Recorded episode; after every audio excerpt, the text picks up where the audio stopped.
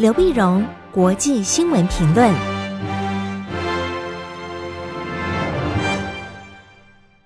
各位听众朋友，大家好，我是台北东吴大学政治系教授刘碧荣。今天为您回顾上礼拜重要的国际新闻呢。第一个，我们先看长荣的那么巨型的这个货柜轮的长四号的一个搁浅的呃相关新闻。那么这当然是我们在台湾的比较关心啊，因为长四号的搁浅呢，因为这是这么大的一个货柜轮呢、可以装两万个货柜，那么搁浅在呃苏伊士运河打了六天，那么三月二十三号到三月九号，那二十九号终于啊能够重新浮起来，然后那么让运河重新能够恢复通航，那这事情影响到全国的呃全球的那个供应链啊。那么根据呃统计数字呢，那么在恢复通航前，每小时大概会损失全世界的这个经济会损失四个亿四亿美元之多。那苏伊士运河呢，全长一百九十三公里，全球贸易运输百分之十，或者就是说是百分之十二，那么通过苏伊士运河，那么每天呢，大概有价值九十六亿的美元的商品从这里经过。那运河是双向的嘛，有往东有往西，所以大概九十六亿通过里面呢，五十一亿是往西运到欧洲的，四十五亿往东啊，就是欧洲运到呃往东走，往东走，所以呢，呃每天大概将近五十五十多艘的船，那也有说在在在呃高峰期超过一百艘的船，它经过的苏伊士运河。那这样子，所以很多人就估计，那在这里挡住了这六天呢，那么到底哪边比较受到比较大的影响呢？一般认为是欧洲，欧洲企业呢，它需要印度的棉花、中东的石油、大陆的呃中国大陆的汽车零件等等，都是从苏伊士运河运往欧洲，那当然受到影响。那那等你 delay 了这么久了，延迟那么久以后，到欧洲再怎么卸货、怎么物流，当然又是一个很大的一个考验啊。所以这会造成什么冲击呢？最大冲击就是全球的供应链，人们重新的思考几件事情会影响全球供应链。第一个当然是这次这苏伊士运河，人家发现很多东西，呃，运河搁浅以后，你发现哦，原来对亚洲的一些生产太过依赖。然后第二个呢，就是新冠病毒，新冠病毒疫情的这么肆虐之下，人们发现这个供应链也打乱了。第三就是美中贸易战。美中贸易战呢，也影响到整个供应链，好，所以整个的全球供应链在苏伊士运河开通到这个呃，COVID-19 逐渐逐渐的各国逐慢慢的，如果能够情势疫情缓解之后，供应链怎么样的重新调整，这势必会造成一连串的连锁反应，所以特别值得我们去关注。第二个呢，我们看新疆，新疆问题也是一连串的一连串的问题哈。那么新疆，我们晓得，自从那么西方呢，就指责中国大陆在新疆的这个教育改造营里面强迫劳工，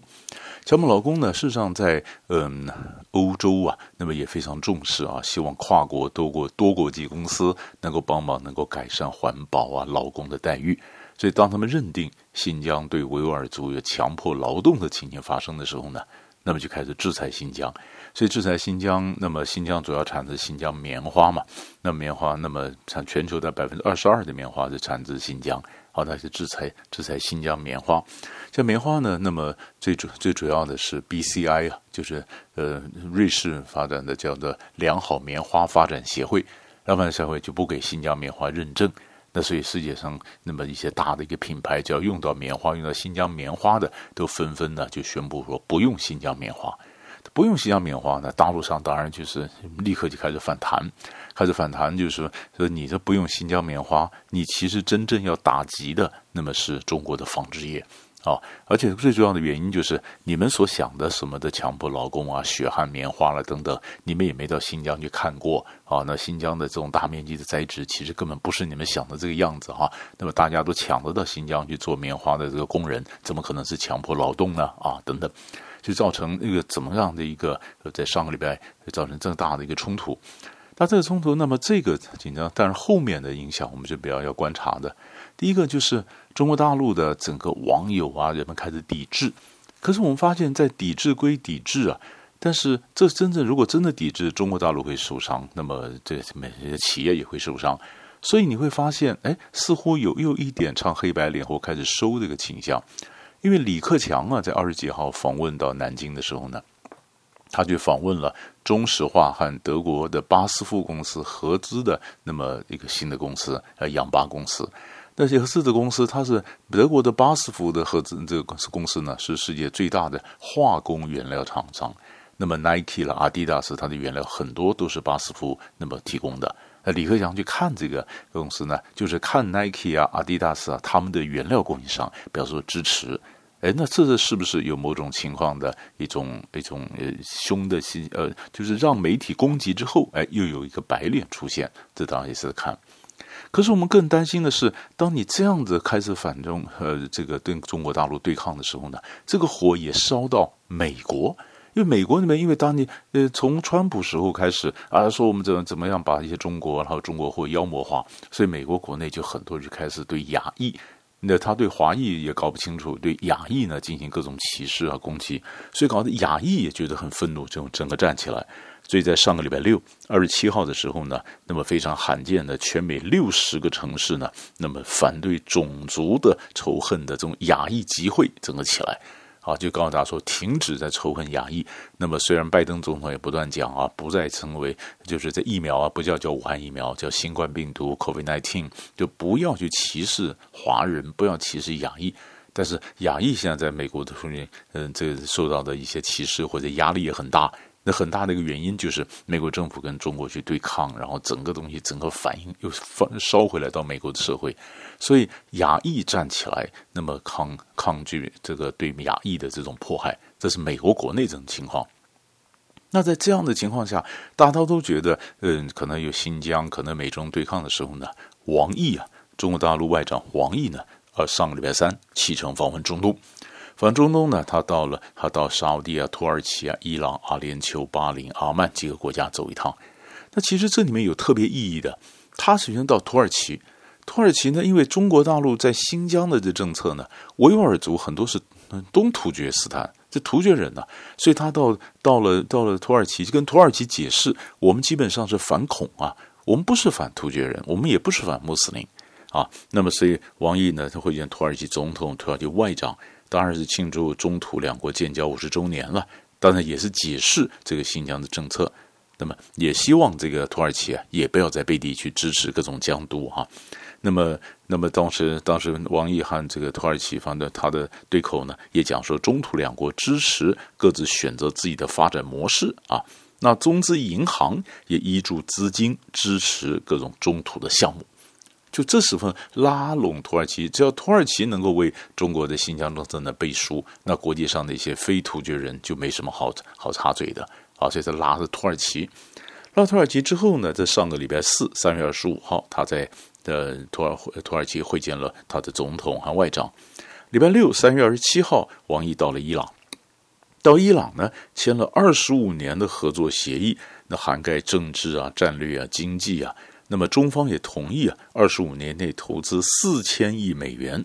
啊，四千亿美元。二零一六年，习近平访问伊朗的时候呢，已经由伊朗就建立呃，在在交通、港口、能源、工业、服务方面的互惠投资达成协议。那王毅这是更更加进、更深化这个中国跟伊朗的关系，因为美国跟伊朗关系非常紧张。那美国哈说要跟伊朗重新谈判，重回伊核协议，但是这个谈判呢，那么还没有正式开始啊。那中国大陆当然先去拉着伊朗，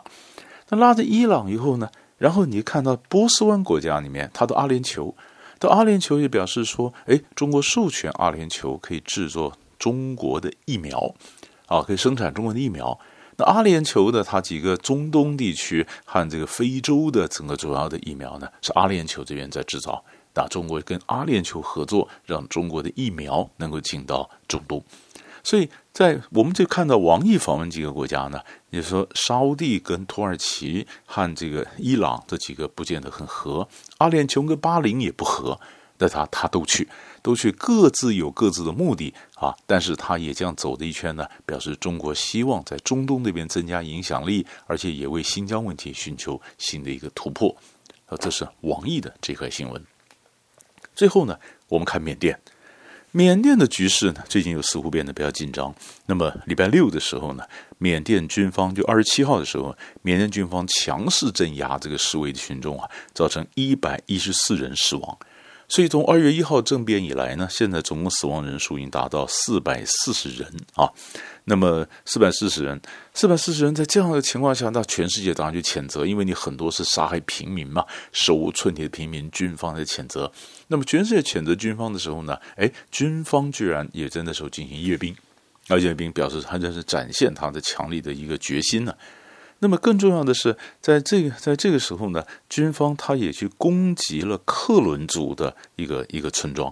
啊，攻击克伦族村庄，最主要，那么克伦族呢？因为在这次这次缅甸的这样攻击之后呢，少数民族开始支持这个反支持示威群众啊，少数民族。那么缅甸的联邦联邦议会委员会领袖啊，温曼丹温温曼凯丹呢，二十七号的时候就说，就让他主持联邦的军队啊，很多抗议者必须有自己的军队，我组成联邦军队。那么撣邦重建委员会表示，他不会坐视你对平民的一个攻击。因为过去缅甸的整个整个形势，你好像就是翁山书记他们这个全呃全国民主联盟跟军政府的对抗。那边区这些少数民族呢，那么似乎没有没没有没有撤进来，因为你们不管谁当政，都对我都是一样的不好。那这次呢，那么缅族的这些反抗反抗的人士说，我们要组成联邦政府。哎，于是这边区的这些少数的这些邦啊，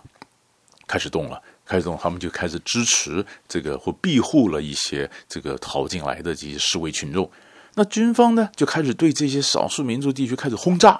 就轰炸了这克伦族。克伦族地区，在克伦族是缅甸第三大族啊，它是缅族、闪族之后第三大族。轰炸的克伦族地区，就克伦族的往就开始往东边跑，东边是泰国，所以在泰国是有两千五百多个人超过跑到泰国。泰国所以在三月二十九号礼拜一的时候呢，那么泰国首相巴育就表示，为持续增加的克伦族难民要做好准备，越大批的难民涌进来，那怎么样安置，怎么安顿他们？所以当你整个的少数民族的这几个，不管克伦啊、卡钦啊、佤邦啊，一个个如果也被军方在攻击的时候，缅甸那个全境的火就烧起来了，一烧起来，而且会烧的会影响到周边的国家。所以，联合国呢，也在礼拜一的时候，联合国秘书长呼吁全球对缅甸军政府统一行动，一致的施压。那全球能不能统一行动？军政府在压力之下会做任何妥协吗？或者抗争的群众有可能退却吗？这个都影响到缅甸后面的发展，也值得我们持续关注。